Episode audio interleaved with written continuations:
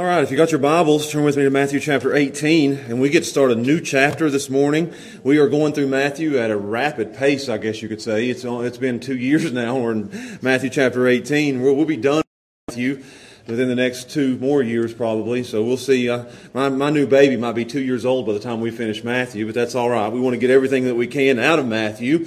And in Matthew 18, we begin what is one of the great chapters in Matthew. It's another sermon by Jesus. This is kind of an overlooked sermon, but I think there's going to be several things in this passage and in this, really the entire chapter that we know and that we love. So we're going to get a lot out of this. And I'm going to take my time today. We're just going to look at four verses. And this is kind of the foundation of chapter 18 where Jesus asks the question, and I want to answer it today. And it's a good question for all of us to answer. It's, who is the greatest? So that's the title of the sermon, and I want us to look at that, answer it today, and find out what it means to be great, not in the world's eyes, but I want to see what it, what it means to be great in God's eyes. That's what where we need to be great. We don't we don't want to concern ourselves with being great in the eyes of man. We want to be great in the eyes of God. So that's the title of the sermon. Who is the greatest? So let's stand together again. Four verses today, and I think we'll get a lot out of it. Starting in verse one. This is the beginning of one of Jesus' great sermons in Matthew. And there's several great sermons in Matthew, but this is another great one. So starting there in verse 1 of Matthew chapter 18, it says, And at the same time came the disciples unto Jesus, saying, Who is the greatest in the kingdom of heaven? So you see where I got the title of the sermon. Who is the greatest in the kingdom of heaven? And Jesus called a little child unto him, and set him in the midst of them, and he said, Verily I say unto you, except you be converted and become as this little child, you shall not enter into the kingdom of heaven. Whosoever therefore shall humble himself as this little child, the same is the greatest in the kingdom of heaven. This passage in front of us today will answer that question who is the greatest in God's eyes? So let's pray together and we'll answer that question. Father, we thank you for your word. Uh, it, it is a great value to us. We would be, uh, who knows where we'd be without it? We'd be directionless. We'd be powerless. We would have no idea where we're going, where we've been, and what we need to do to be saved. So we thank you for your word. We stand upon your word. We love your word. And God, I pray that you would honor the preaching of it today, that you would help me and enable me to preach these words with power. And I pray that you'd help the people in the pews to receive them. Have open eyes. God, today, I know there's people that probably don't want to be here. They, they're uh, not, don't want to pay attention. But I pray that you would grab their attention, that you would open their eyes and open their ears and open their hearts, that they would receive what they hear today. And I pray that this sermon today would be helpful to the people in the pews, that it would be honoring to you, our God. And we ask and pray these things in Jesus' name. Amen. You can be seated. Muhammad Ali said, I know, starting with Muhammad Ali. You guys have never done this before, but uh, Muhammad Ali was a, a great boxing legend and probably one of the great uh, trash talkers of all time, and he is most famous. I know probably everybody in here would, could know this, that he's most famous for his saying that he is, he said, I am the greatest of all time. That's, that's his, that's his uh, famous statement. And it's not that he just said, I am the greatest. He went on to say this. I want you to pay attention to this. He said, I am not just the greatest. I'm the double greatest. not only do I knock them down, I pick the round. I'm the boldest, the prettiest, the most superior, the most scientific, skill, greatness in trophies, in money, in fame. We live in a dog eat dog, uh, the survival of the fittest world where the greatness is always the one who is on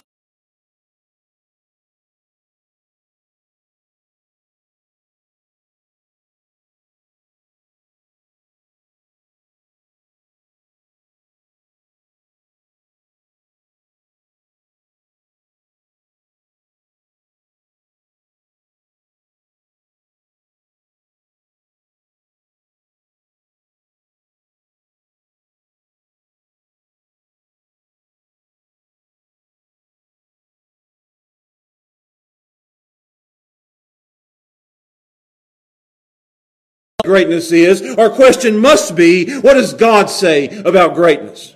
We don't want to be great in, in the world's eyes as Christians. We want to be great in God's eyes. Greatness in God's eyes is, is all that matters to God's people. We want to be great in His eyes. Who cares if the world thinks you're great? We want God to think that we're great. That's what we want. That's what we're after. So what does it mean to be great by God's standard? And that's what Jesus is going to tell us here. He's teaching his disciples. This whole section, this whole chapter is going to be Jesus teaching his disciples the things they need to know before he leaves. Okay, you with me on that? Chapter 18 is Jesus teaching his disciples what they need to know before he leaves. He probably has six months left before he goes to the cross. He said it there in verse 22 and 23. The Son of Man is going to be betrayed in the hands of men. They're going to kill him, and on the third day he's going to raise again.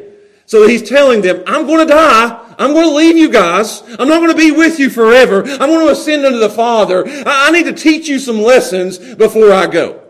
So that's what this is. He's trying to shape their lives and shape their thinking so that they can be who he needs them to be when he leaves. And Jesus' way of living is so different than the world's way of living.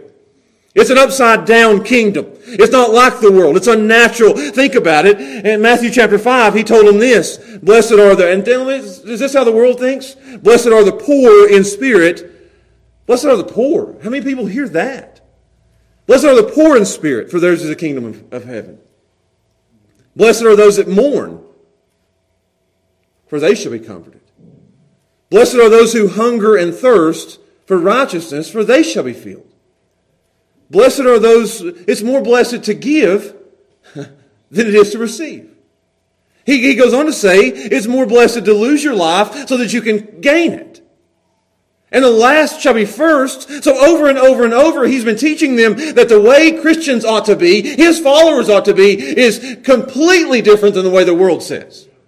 And we need to hear this because the disciples had a tendency to be more like the culture and the world than they did being like Christ. And today in our church time, we have a tendency to think more and to be more like the world and the culture around us than we do being like Christ. So we need to let Jesus shape our thinking on all matters, especially when it comes to true greatness. And Jesus will say here in these four verses, true greatness is found in humility and lowliness. That's greatness in Jesus' eyes. So he's going to take these verses and knock the disciples down a notch or two.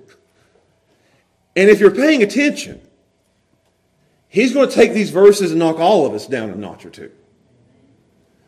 And every single one of us needs to be knocked down a notch or two. So that's what these four verses are going to do because we all think we're pretty good. Jesus comes in here and says, greatness isn't found in being at the top, which is what the world says. Greatness is found in being at the bottom. Not in being first, but in being last. So let's look at this today, and I'm going to break these four verses down into three headings for you, just uh, three things that kind of stood out to me as I was reading these four verses. And, and I want to start with number one, the debate over greatness. You see there in verse 1, it's going to be a silly debate that the disciples are having. They're having a conversation with each other about who is the greatest in the, in the kingdom. I'm going to read you a passage. You don't have to turn there, but in Mark chapter 9, the same, sto- the same scene is being set for us, and, and, and the disciples are, it says, let me read it to you. Matthew 9 33 says, And he came to Capernaum, and being in the house, he asked them, What was it that you disputed among yourselves on the way? That word disputed is debated. That you guys were arguing back and forth. So they were walking to Capernaum, and Jesus is out in front of them as the leader. That's how people walked in those days. Your leader was out in front, and the followers were in the back, and the disciples were in the back, having a heated discussion back and forth.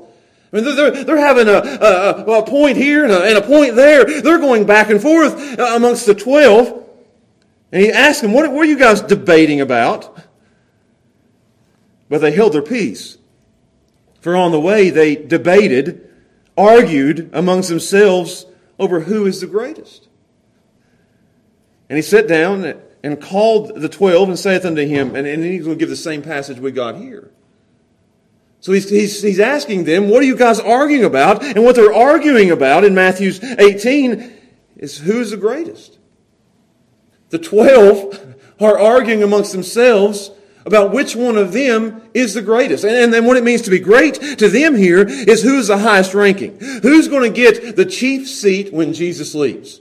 We're walking behind Jesus and he's out in front of us and he's already told us just a few verses earlier that he's going to leave us. Well, who's going to, going to get to be out in front of everybody else like Jesus when he leaves? And they're arguing back and forth over it. Which one's the most important? Which one is, is going to get the highest seat? Which one is it? And it's caused, I think, and this is me kind of reading in between the lines here, but if you think about it, we just saw Peter, James, and John go into the Mount of Transfiguration, and the other nine stay down on the bottom of the mountain. So maybe Peter, James, and John are saying, we got to go up there. You guys had to stay down here. So it has to be one of us three. One of us three is greater than, than the rest of you nine. And then Peter, of, of those three, is going to say, well, you guys know that it's me. He gave me a real cool nickname. He said, I was the rock. he was going to build his church upon what I said. I got to walk on water. I, have been with him every step of the way. You know it's me, Peter's going to say. And then John's going to look at him and going to say, Peter, he just looked at you and said, get behind me, Satan. So he, he just called you of the devil. I think you're going to take a back seat to me, and John's going to be out in front. I've cast out demons. I, have I've healed the sick. I'm the one that's the greatest. Well, James is like, well, you know what I did. And they're just going back and forth about who's the greatest and who's done the most. It's clear that of those 12, there's a few of them that think they're greater than the rest. There's a few of them that think they're better than the rest. So they're asking that question, who is the greatest? And they look at, it, let's go back to our passage. I want your eyes to, to see this. Verse 1. So when Jesus said, what are you guys talking about? They look at him and they say, okay, here it is, Jesus. You settle the debate for us. Look what it says. Tell us, Jesus. They came to Jesus and said, okay, Who is the greatest in the kingdom of heaven? Settle it for us. Who is it? Twelve looking at Jesus and they're saying, Put us in order. 1 to 12. I would put Judas at the end. He's 12. But let's see it 1 through 12. Let's go 1, let's go 2, let's go 3. Let's hear it, Jesus. You decide who is the greatest out of this bunch of guys. It shows their heart. Jesus had just said he's going to die. Jesus said earlier on that if any man's going to come after me, he's going to have to deny himself, take up a cross, and follow me. He's, he's already told him it's not about greatness. But these guys are so self centered and so self seeking and so full of pride that it just eats away at their heart. And this isn't the only place. I want you to turn with me because it, it, just goes on. Matthew chapter 20, and I'm going to try to try to hurry with this. Two chapters later. Two chapters later. Watch this. Verse 20, 20, 20. Then came to him the mother of Zebedee's children with her sons, worshiping him and desiring a certain thing of him. And he said unto her, What do you want? And she said, My boys, they got their mom to go to him. Ask him if we can have the, the top spot. Ask him if we can sit on his left and on his right in the kingdom. Ask him and whispering to the mom, Hey, mom, he got mad at us last time. Won't you go ask him? Little mama's boys, won't you go see if he'll give us the top seat? She says unto him, Grant that these my two sons may sit the one on your right hand and the other on your left hand in the kingdom. He answers kind of angrily, but in verse 24, when the other ten heard it, they were moved with anger, indignation against the two brethren. They got mad. Do you see what's going on here? It's this, this pride, this self-centeredness amongst the twelve that is starting to separate the twelve. It's starting to, to divide them into groups of who thinks they're better than somebody else. They were raised this way. Everybody was like this. Everybody around them, just like everybody around us, is always trying to get the top seat. They wanted to be great in the kingdom. They wanted to be great in, in, in, Christianity here. This is a tough thing for them to get rid of. Pride is always a tough, tough thing to get rid of. Humility is a tough lesson to learn, they'll, but they'll never be any good for Christ unless He corrects it. He has to get it out of them. They can't go on once He leaves if they're going to hold on to this self centeredness and this pride, and this envy, and this jealousy. That'll eat away at their hearts. Correct them. You say, well, pride's still a problem today? You better believe it is. We don't have those arguments. I don't think we do. I don't, think there's any of us uh, hanging out in little corners saying, "Oh, I, who do you think's greatest? Who do you think's greatest in, in the church? Who do you think's greatest in our family?" That's the kind of thing kids do. You know, my dad's better than yours. I'm stronger than you are. But we as adults would never do that, would we? Nobody here would ever sit down and say, you know what? I think this one's greater. I think I'm greater. We would never say that. But we feel that way. It's in every single one of us. Pay attention to me. Sitting in church or even after church, or even looking out at other churches. It's in all of us to think, I could do that better than they do. I could preach that sermon better than he preached it. I could sing that song better than she sang it. I could change that diaper in the nursery better than she changed that diaper in the nursery. Nobody ever says that. you should see me weed eat. Uh, they need to ask me to be the weed eater. No, nobody says that either. I'm a better preacher. I'm a better singer. We have a better church. We have more people. It's everywhere.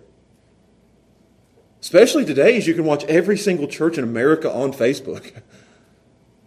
And you sit and listen to a sermon, you think, I could, I could preach circles around that guy. I could sing better than that. Our church is better than that. Our doctrine is better than that. Our theology is better than them. We're greater than they are. We'd never say it. Oh, but we think it. I'm holier than they are. I'm better than they are. My husband's better than her husband. My wife's be- cooks better than her wife, his wife, her wife. man, that was a. that'll get you in trouble. one of those churches. Somebody right now saying, My preacher's a lot better than that preacher.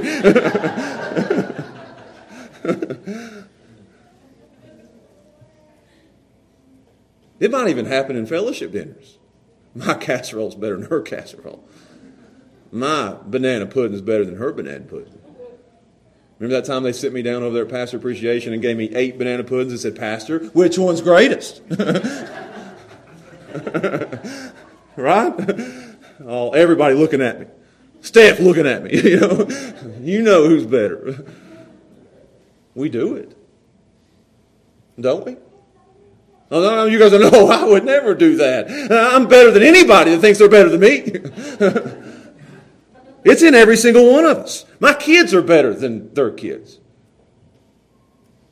I'm a better Christian than they are. I would never watch that. I would never go there. I'm at church more than they are. I, ooh, this hit me. I give more than they do. That's in every, every single one of us. And this kind of attitude that was in the disciples is the attitude that causes division and church splits. Because it separates us. Exactly as it was separating the disciples. This kind of pride and self centeredness, you, you understand this, will rip apart any athletic team. If you have somebody on an athletic team that thinks they're better than somebody else and deserves more praise than somebody else, and they get in the locker room and the coaches treat them better than somebody else, then it's just going to splinter that locker room and the team can't succeed if you got some that think they're greater than the others. It'll splinter a family. Just think about it. If you've got a kid in your family that thinks it's the, the favorite, right? I've seen so many families that has two or three kids over here that are mad at this kid over here all the way up into old age because mama liked that kid better than she liked these kids. It'll tear a family apart, rip it to shreds. It'll shred a team, it'll shred a family, oh, and it'll shred a church to pieces.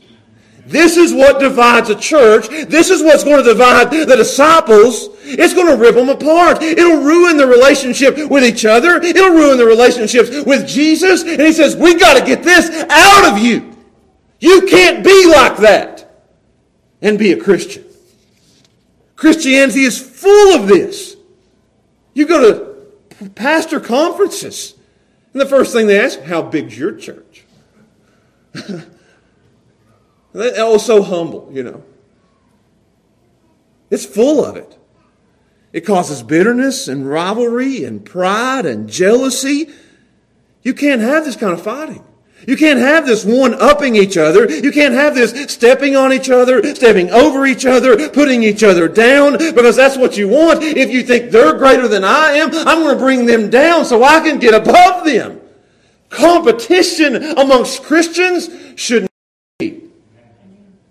I'm going to say this competition amongst churches is written to a church.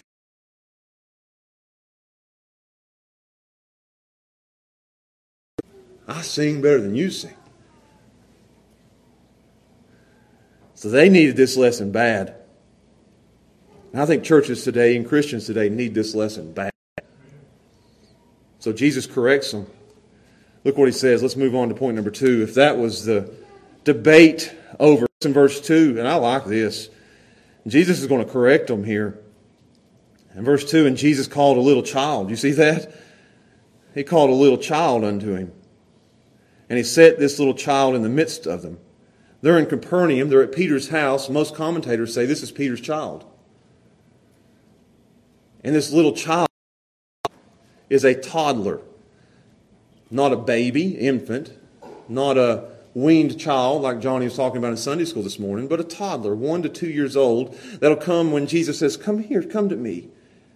This little child comes, you know how little one or two year olds just learning to walk. And you're sitting there and watching, I mean, I used to do it with my kids all the time because you want them to walk for some reason. They're so much easier when they don't walk. when they walk, you're in trouble. So you just Steph on one end, me on the other, and I say, Steph, let her go. and, and, and, fall down, and fall down. But they start getting those one little steps and two little steps. That's, that's little toddlers doing. I want to get that picture in your mind that Jesus says, Come on. And this little toddler starts walking slowly towards Jesus, and he takes the child and he sets it in his lap. I love this picture because Jesus loves children and children love Jesus. There's a preacher preaching one time, and he, and he was preaching a sermon, and he said, The Bible never says that Jesus ever smiled, but it does say that he got angry. And after church, this little child come and pulled on his coat and said, I know Jesus smiled. Preacher said, How do you know Jesus smiled? Because kids came to him, and no kid's going to come to a man that ain't smiling. It's true. They say you can attest what kind of preacher you have by how the children react to him. Because there's nothing a child can give a man.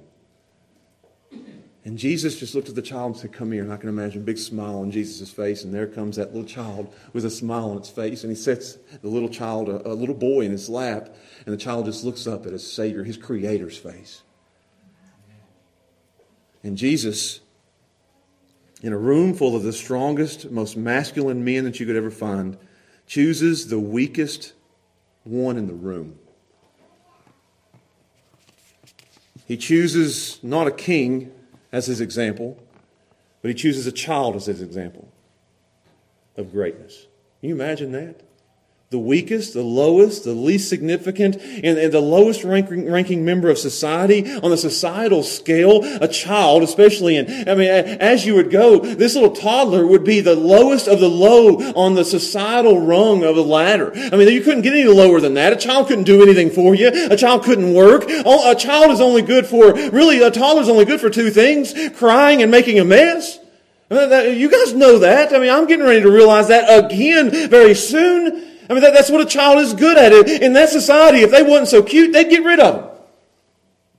I mean, there was just a problem. It was the lowest of the low, and Jesus says, okay, this child's going to sit in my lap, and I'm going to use this child, this toddler, as an object illustration, like I did with the fish and the coin and the taxes, so that when you see children, you're going to think of, this is how I ought to be. And God repeatedly calls His people the children of God wanting to remind us of who we really are. So he brings this child and sets this child on his lap, and he says there in verse 3, watch it, and I'm going to hurry through this, but he said, and he said, Verily, and you guys know the word verily, I always underline it because it means very important. Verily I say unto you. And then he says, except you be converted and become as little children, as this little child in my lap. Little child being toddler, two, one, two, three years old. You shall not enter into the kingdom of heaven. Do you see the shift that he makes there? He's no longer talking about who is the greatest, how you got in. And he fills in the blank there. Unless you do this, you can't even get in the kingdom. You can't even, and by in the kingdom, he means you can't, using language, unless you be like this child, you can't even be saved. You can't be my child. The Gospel of Matthew is the first gospel for a reason. It is a gospel telling us how to get into God's kingdom and be saved. The Gospel of John is, is showing us Jesus as God so that we would believe who He is. But the Gospel of Matthew is saying, here's how you get into the kingdom. Here's how you get saved. And He, and he lays it out here. Again, He's not talking about how to be great. He's talking about how to get in. So these next words that I'm going to give you are essential for salvation. If you haven't done this, you're not in. You're not, you're not, not taught greatness. You're not even in. And look what he says. Verse 3. Verily I say unto you, except ye be, and here's the phrase, converted and become as little children, you'll never enter into the kingdom of heaven. You'll never get in. You'll never be saved. You'll be left outside the kingdom. So you must do this to get in. So I'm going to ask you this today. This isn't about greatness. This is about are you in the kingdom? Are you saved? Have you done this? You say, what is this? Have you been radically changed? That's what it says. The word converted means radical change. You must become different than what you are. You must become totally opposite from the way you act. That's what he's saying here. You must, the word means to turn yourself around. That I was going one direction and now I'm going in a completely opposite direction. Because that's what happens when you put your faith in Christ. I was going one way, my way, the selfish way, the self-centered way, doing things my way, the way I wanted to do it. It was all about me, myself, and I. I met Jesus and I completely changed the direction that I'm going. My whole life changed. Be converted. Must go an entirely different direction. Must go from, watch this, being like the disciples were acting arrogant, proud, full of himself, puffed up, to acting like this little child. You must go from being like the disciples, full of pride, to being like this child in his lap if you want to enter into the kingdom. What was this child like? I spent all week trying to describe a child. A child is lowly, weak, helpless. This is how you come to Christ. Get this. And if you don't come to Christ this way, you haven't come to Christ. You must come to Christ lowly, weak. Coming to Christ is not about being the highest of the high. You must see yourself as the lowest of the low. Coming to Christ is not about my strength, it's about my weakness.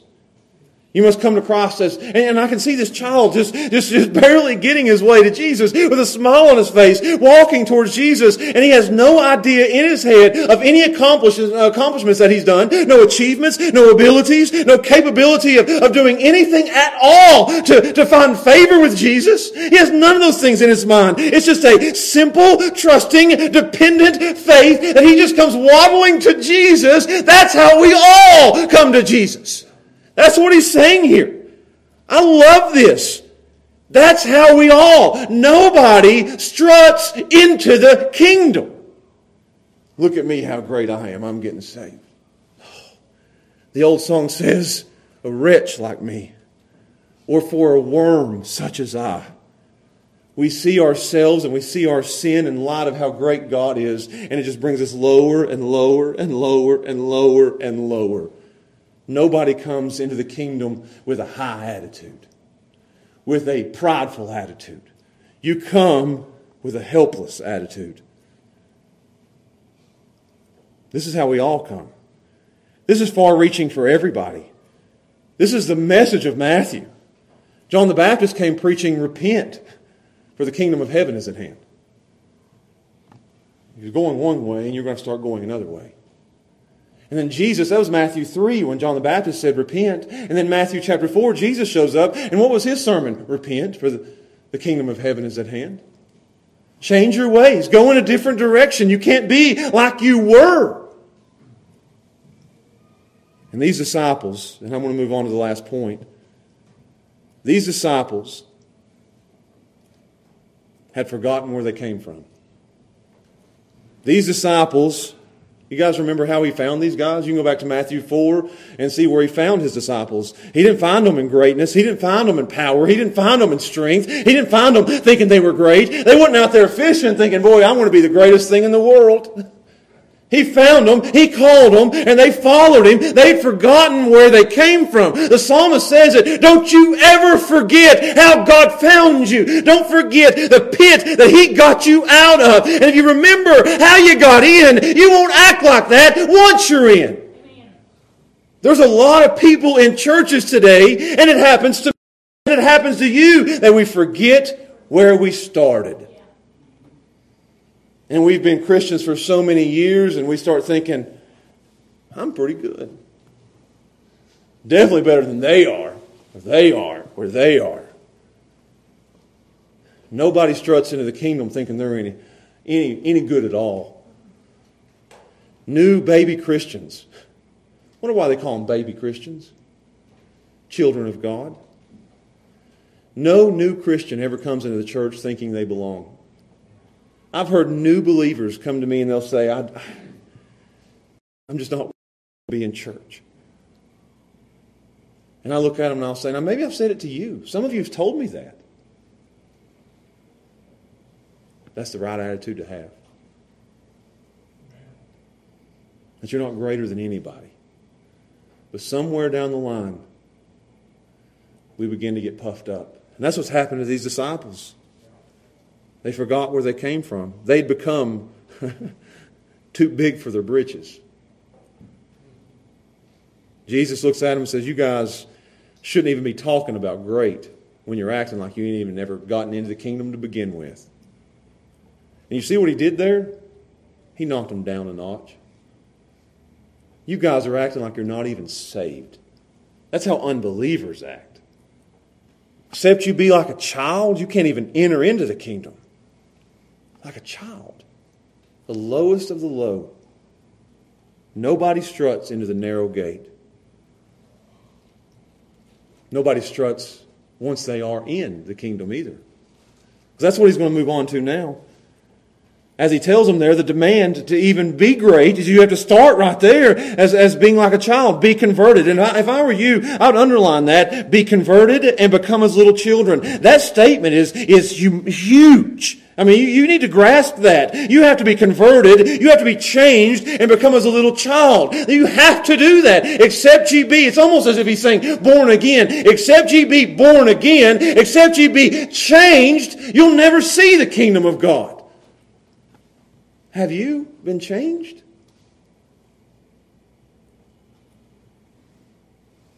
Has there been a radical, life changing power of God happened in your life? Unless you be converted and become as a little child, you'll not enter into the kingdom of heaven. Let's move to the last point and I'll close. We saw the debate and we saw the demand, which is to be converted and become as a little child. And lastly, number three, I want to show you the description of greatness. As now he gets to answering their question. I mean, he, he, he had to knock them down a notch or two, and then he's going to show them now what it means to be great. Verse 4, he finally answers that question. Finally, he gets to it. So, do you want to be great? Here's what it's going to take. And let me say this to you guys here today. There's nothing in the world wrong with wanting to be a great Christian. He doesn't rebuke them here. It's not a bad ambition. Nobody that I know of, nobody in here would, would say, I want to be the worst Christian possible. I hope nobody wants that. Uh, if you're here today and you're saved, you don't want to be an embarrassment to your Savior. Then I, I, just want to be as bad as I can be. I don't want to be good at this at all. I, I, don't want to stand out. I don't want to be a light in the world. I just want to be as, as bad as I can be at this Christianity thing. Nobody wants that. Jonathan Edwards had resolution number 63. He said, I strive with all my might to be a complete Christian, shining, excellent, and lovely, to stand out amongst all other Christians in the world. That's my resolution. He wanted to be a great Christian, and we all ought to want to be a great Christian. I want to be a great father. I want to be a great husband. I want to be a great pastor and a great preacher. I want to be those things, but above all, I want to be great in the eyes of God. How can we do that?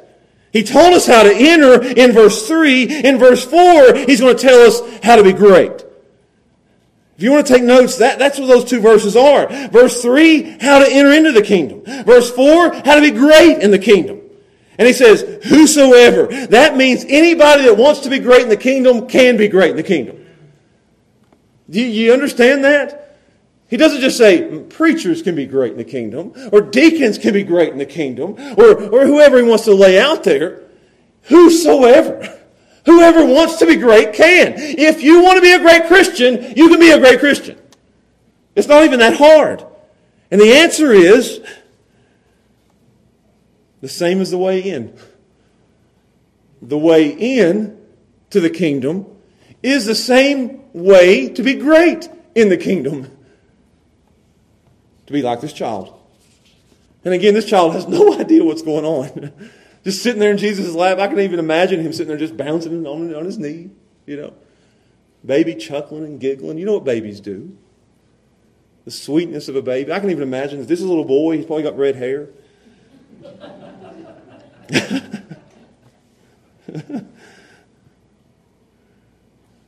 And he uses it and says, This is how, this little baby, this little child, is how you get in the kingdom. And this little child, what an object lesson. He's a master teacher. This little child, and every time you see a child, this is what you ought to think of. This little child is how you get in. Be like this child. And this little child is how you are great in the kingdom.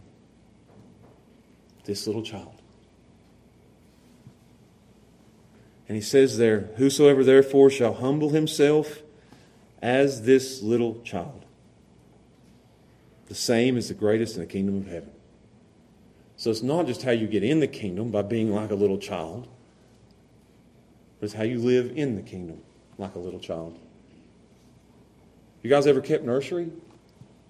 You got these little toddlers running around, infants. None of them care one bit about being greater than the other. They don't even care about having nice clothes on. Steph used to leave me with, the, with our little babies, and she'd come back, and I'd have their clothes on backwards, and I've had them unbuttoned, and I've had them all over the place. And she'd say, What are you doing? I'm like, Look at them. They're so happy. just sitting there, you know, just, just bouncing around. They don't care about looking better than anybody else. They don't care about being better than anybody else. They don't care about having than anybody else. They have no pride in them whatsoever. They don't even care if they have clothes on.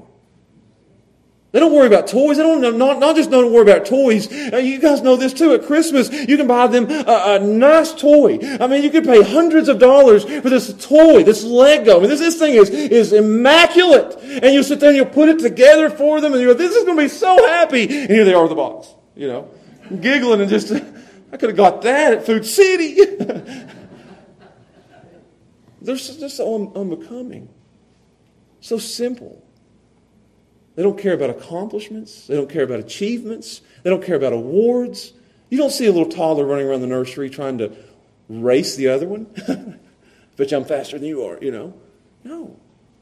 It's not how children act. There's no concern for greatness. There's no pursuit. There's no climbing.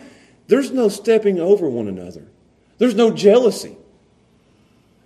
Look at that diaper. I'd love to have that diaper. They don't do that. There's probably more greatness in most churches' nurseries than there is in its auditorium. Because somewhere, somehow, and get this, I've noticed it with my four kids, as they grow up, they start to get this in them.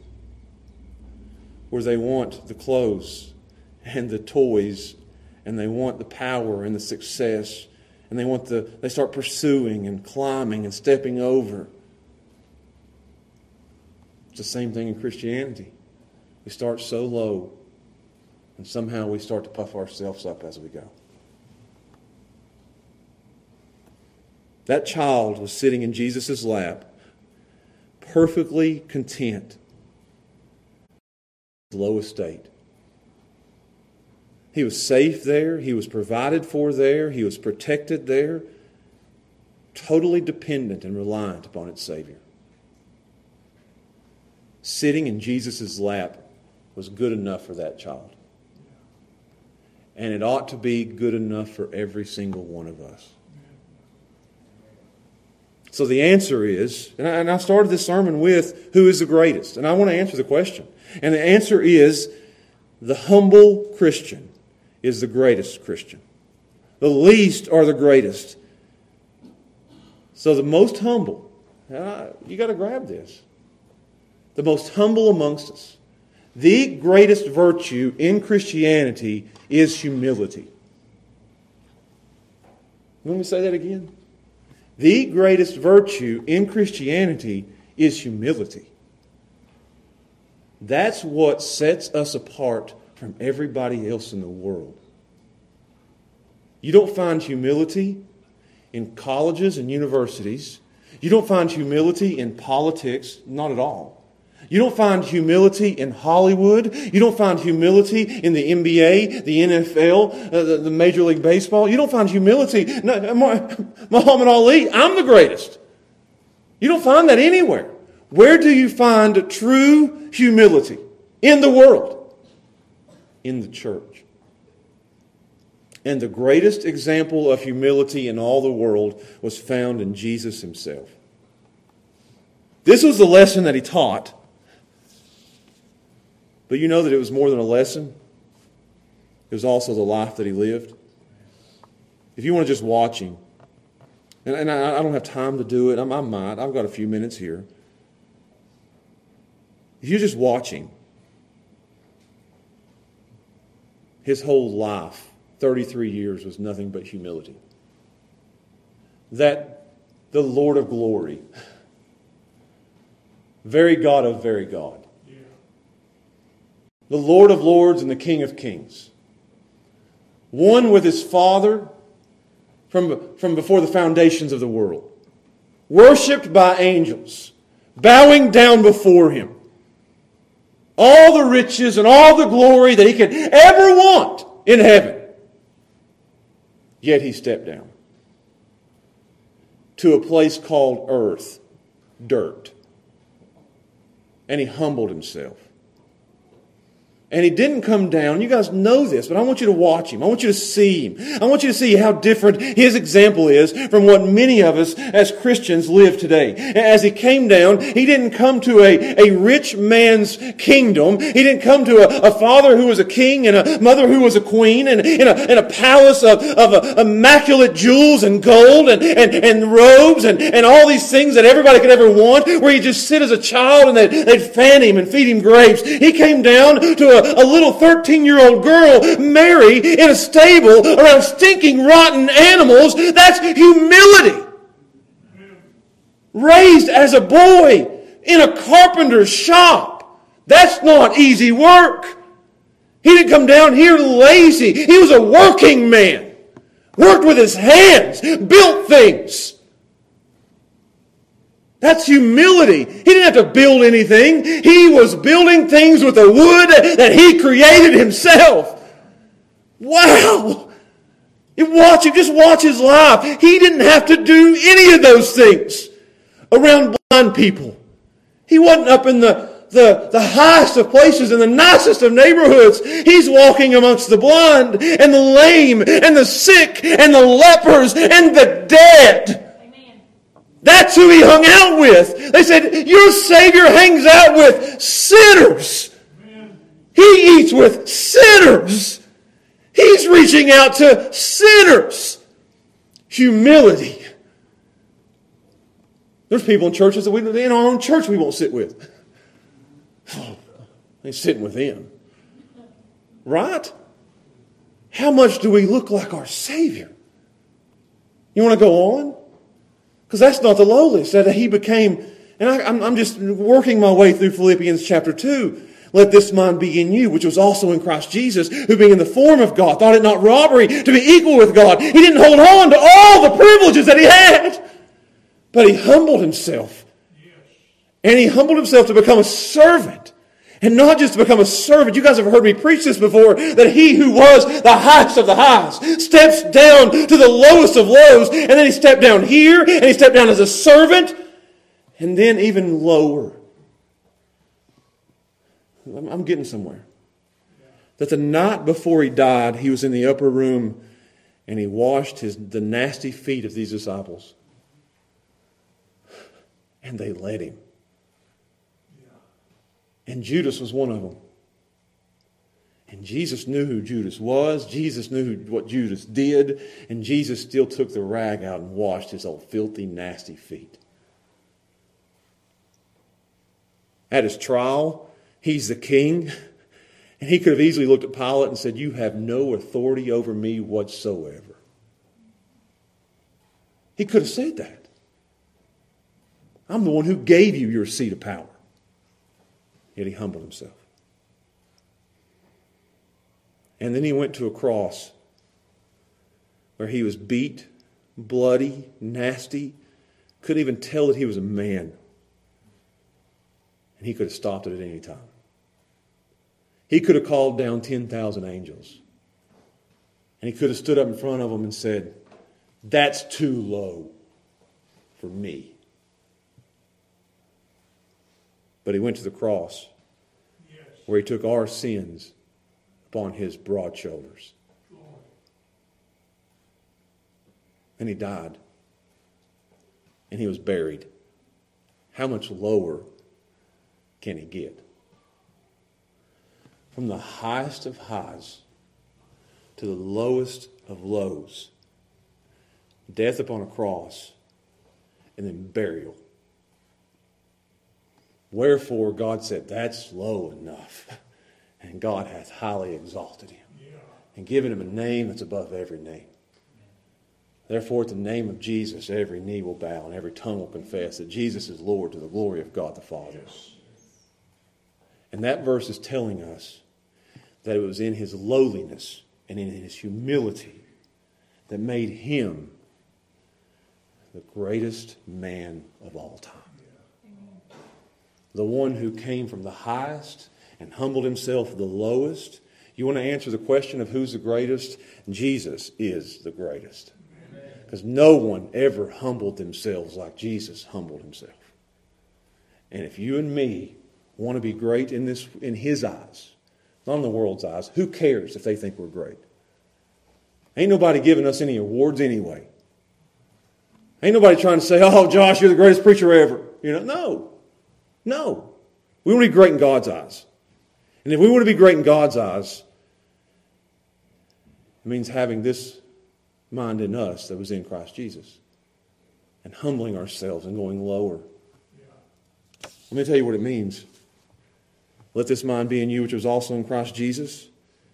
It means willingness to lower yourself and do what others wouldn't do.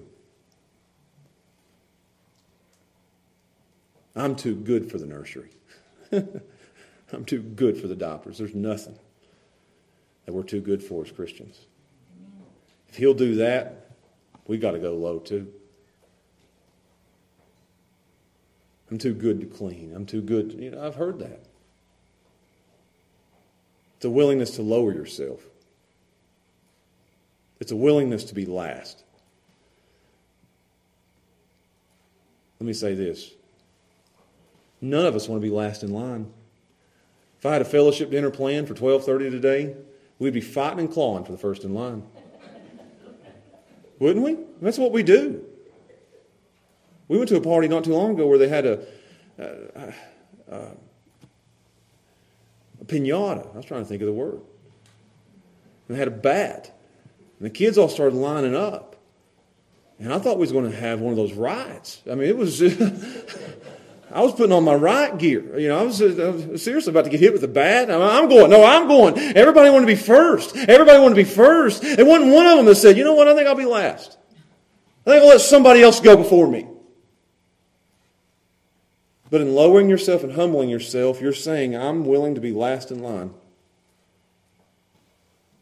I'm willing to be looked at as the lowest of the low.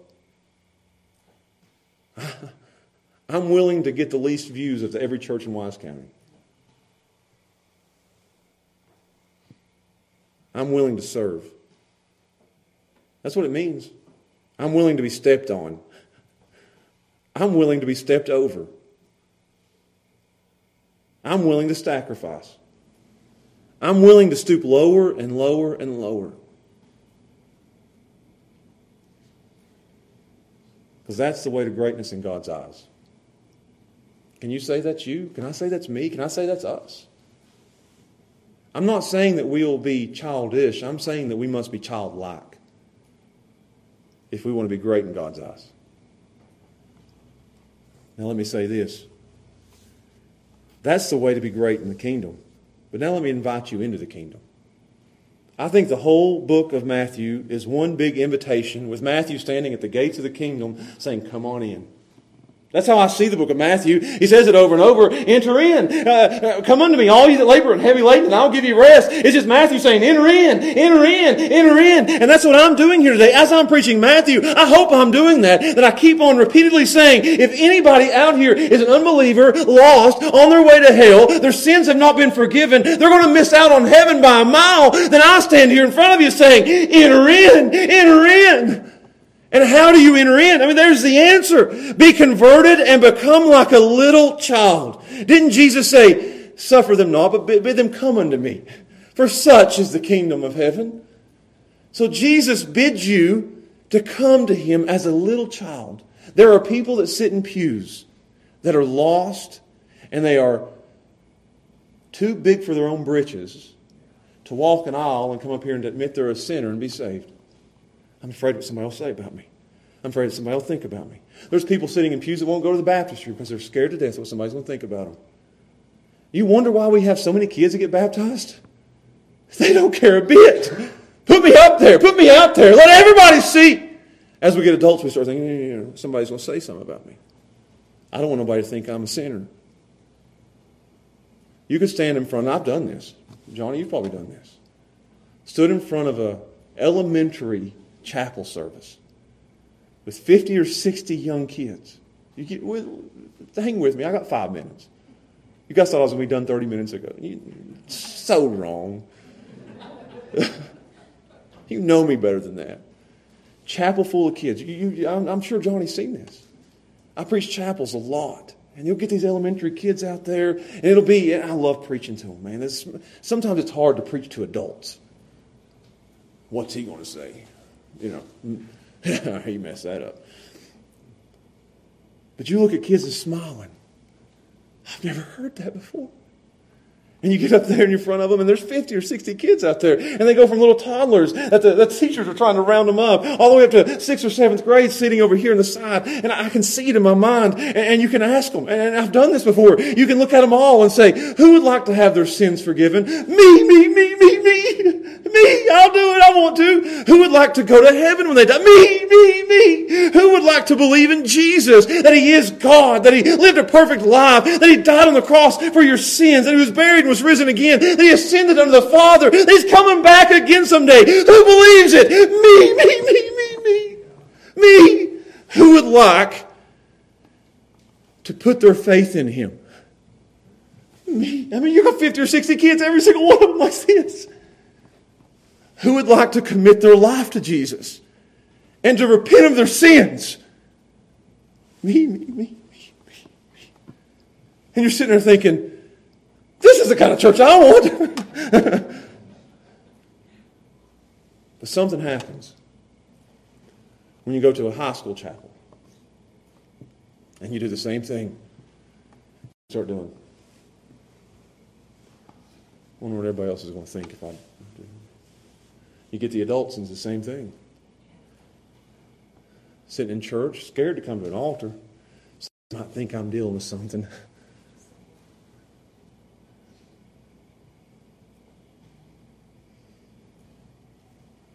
Bid them come, for such is the kingdom of God. This is how you enter, and this is how you live when you're in, as a little child.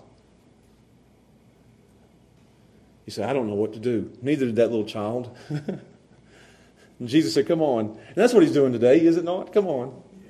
If you're an unbeliever, come on. Just come here and that little baby, you know, waddling. There's going to be some nice videos of me doing all kinds of crazy things on here, but come on. Come on. That child, get this. I love this. This is the invitation that pastors give. That when Jesus looks at that little child, he didn't say, Come here. Get over here. You know? that child would have cried and went the other way. Wouldn't it? I've been around enough children to know. Jesus looks at that child and says, Come on. Come on. Big smile on his face. Child starts smiling. Child didn't know what he was going to do when he got there. He just went. Arms out to Jesus. Jesus' arms out to him. And before you know it, they're embraced. It's exactly the invitation that churches give every Sunday and I can't stand it. Maybe it's just me, and maybe I think I'm better than other preachers. I don't know. But I can't stand it. Maybe that's pride. When a preacher angrily looks out at the church, says, Come. And Jesus says, Come. Come. And then, like little children, he draws those to himself and they come waddling up to him. That was me 16 years ago. And Jesus, with a smile on his face, said, Come on, Josh. And Josh got out of his pew and waddled towards Jesus. as a little child. And shame on me for forever, forever forgetting how I came. Because that's how we continue to be great. I'm going to close with this. I got 15 seconds. Martin, Muhammad Ali said, and I'm going to go back to my first page. You tell me which one you want to be. Muhammad Ali said, I'm not just the greatest, I'm the double greatest. Martin Luther said, Oh, do not think yourself to be great, but think yourself to be very little. One is great in the world's eyes, one will forever be great in God's eyes. So you decide today which one you'll be. Do I want to be great in God's eyes or do I want to be great in the world's eyes? And if you're here today and you're lost, I invite you with a smile on my face. Come to Jesus. And I guarantee you, He'll greet you with a smile. And forgiveness and salvation and reception and heaven. That's how He greeted me. That's how He greets everyone who comes to Him. Because He'll turn none away. There's no waddling child with a smile on his face that comes by faith to Jesus that he says, Not you. Not one, not ever. If you come to him by childlike, simple faith and trust, he will receive you and your sins will be forgiven. Let's pray. Father, we thank you for the time you've given us in your word today. Uh, this is a, a good passage for us uh, to knock us down a notch or two. I, I, needed it. I think it's something that most Christians need to be reminded where we come from, how we entered, and how we ought to live now. And God, I pray for those who are sitting in this room today, and I think it's primarily Christians, believers. I pray for us that you would help us. It's hard to say humble us, but we need that. We need to be brought to our knees. We need to be lower we need to learn to not try to be one upping each other. Pride destroys unity in churches. So I pray, God, that you would please keep us humble. And in being humble, we'll be the best Christians that we can be. Thank you for the example that our Savior gave us and that we can watch him in his life. And we trust God in the future that those who humble themselves will be exalted. We trust that. So let us be a humble people. And for those in here today that are unbelievers, and there may be, maybe even somebody online today that's listening, and they're not, they're not a believer, they've never come to you by, in childlike, simple faith. There's probably children in here today that are listening to this. You have, by the power of your Spirit, gripped their attention. You've gotten their ears, you've gotten their eyes, you've gotten their heart, and now in this moment they're listening like they've never listened before. And God, I pray that you would show them that invitation that you give come to me. Come to me. And that they would waddle up here today, or even right now as I'm praying, and that they would believe. Put their full faith and trust in Christ. Please, God, let this sermon today, these, these words, be good for our church and be words of gospel power to those who are lost. And we ask and pray these things in Jesus' name. Amen.